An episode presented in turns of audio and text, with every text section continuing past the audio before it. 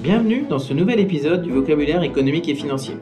Aujourd'hui, nous allons parler des cracks des marchés actions. C'est dans les ciels bleus qu'éclatent les orages est un dicton financier qui nous rappelle que les cracks boursiers arrivent au moment où on s'y attend le moins. Mais qu'est-ce qu'un crack boursier? Quelles en sont les causes?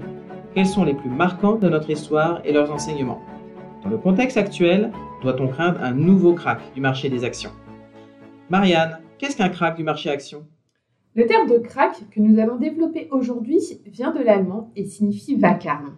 C'est une chute brutale et importante des cours des actions, au moins 20% en quelques jours sur une ou plusieurs places financières. C'est en fait un mouvement de panique sur les marchés financiers qui entraîne une vente massive et rapide des titres. On distingue un crack d'une correction de marché, qui est une baisse des marchés entre 10 et 20%. Celle-ci peut être anticipée et fait souvent suite à une annonce, comme de mauvais résultats trimestriels qui feront diminuer le cours de l'action de l'entreprise, par exemple. Quelles sont les causes d'un crack? Les cracks boursiers peuvent être liés à des événements inattendus, comme la crise sanitaire ou les attentats du 11 septembre, qui installent une crainte soudaine des investisseurs. Mais certains signes peuvent être annonciateurs d'un crack boursier.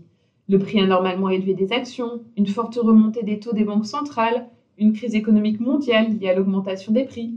Ces événements font retomber l'optimisme des investisseurs qui réalisent que les échanges se font à des prix décorrélés de leur véritable valeur. C'est l'éclatement des bulles spéculatives.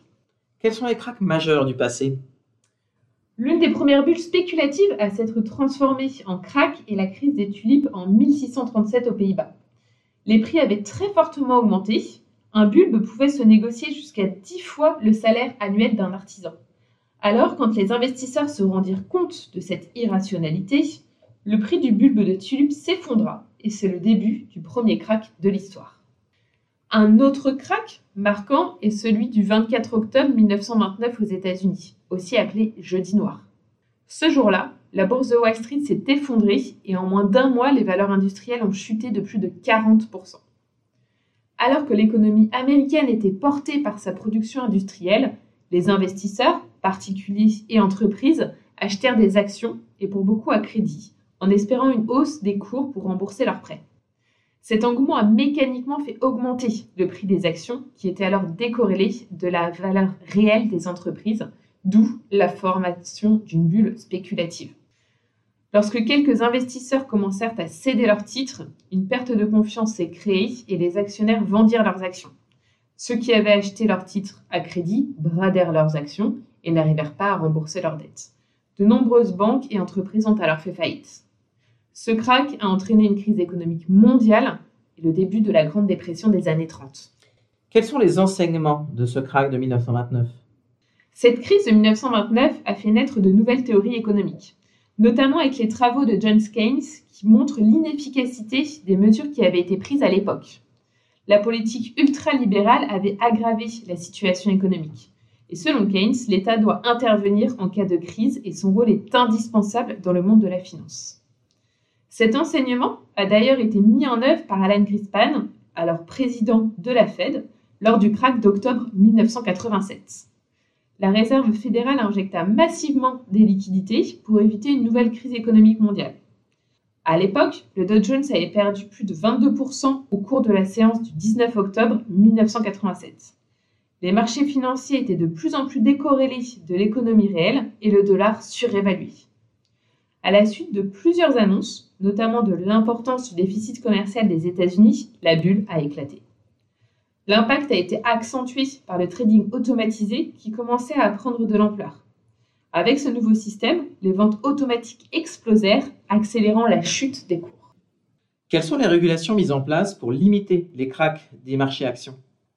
Les différents cracks boursiers ont renforcé la régulation des marchés par différents moyens. Parmi elles, le système appelé coupe-circuit ou circuit breaker a été créé depuis le crack de 1987. Ce sont des pare-feux mis en place sur la plupart des bourses mondiales qui permettent d'arrêter temporairement les transactions en cas de baisse. Concrètement, sur le SP 500, il existe trois niveaux d'alerte. Le premier, en cas de baisse de l'indice supérieur à 7%, les échanges sont alors suspendus pendant 15 minutes. Puis, de nouveau 15 minutes si la chute atteint le niveau 2, qui correspond à une baisse de 13% après reprise des cotations. Le troisième niveau, fixé à 20%, clôture la séance de bourse. Toutes les autorités de contrôle des marchés ont mis en place ces systèmes, avec des seuils différents, mais dans un même but, limiter les mouvements de panique. D'autres régulations ont été mises en place également à la suite du krach boursier de 2008. Celui-ci trouve son origine dans les subprimes, les prêts hypothécaires risqués souscrits par les ménages américains dans les années 2000. Lorsque la Fed a augmenté ses taux d'intérêt directeurs, de nombreux ménages n'ont pu faire face à leur crédit et la mise en vente massive des biens a créé une perte de valeur de l'immobilier. Les banques détentrices de ces créances ont été mises en difficulté et l'une d'entre elles a fait faillite, les Man Brothers. C'est le début d'une nouvelle crise mondiale qui a obligé les régulateurs à mettre en place plus de contrôle. Et depuis, qu'en est-il?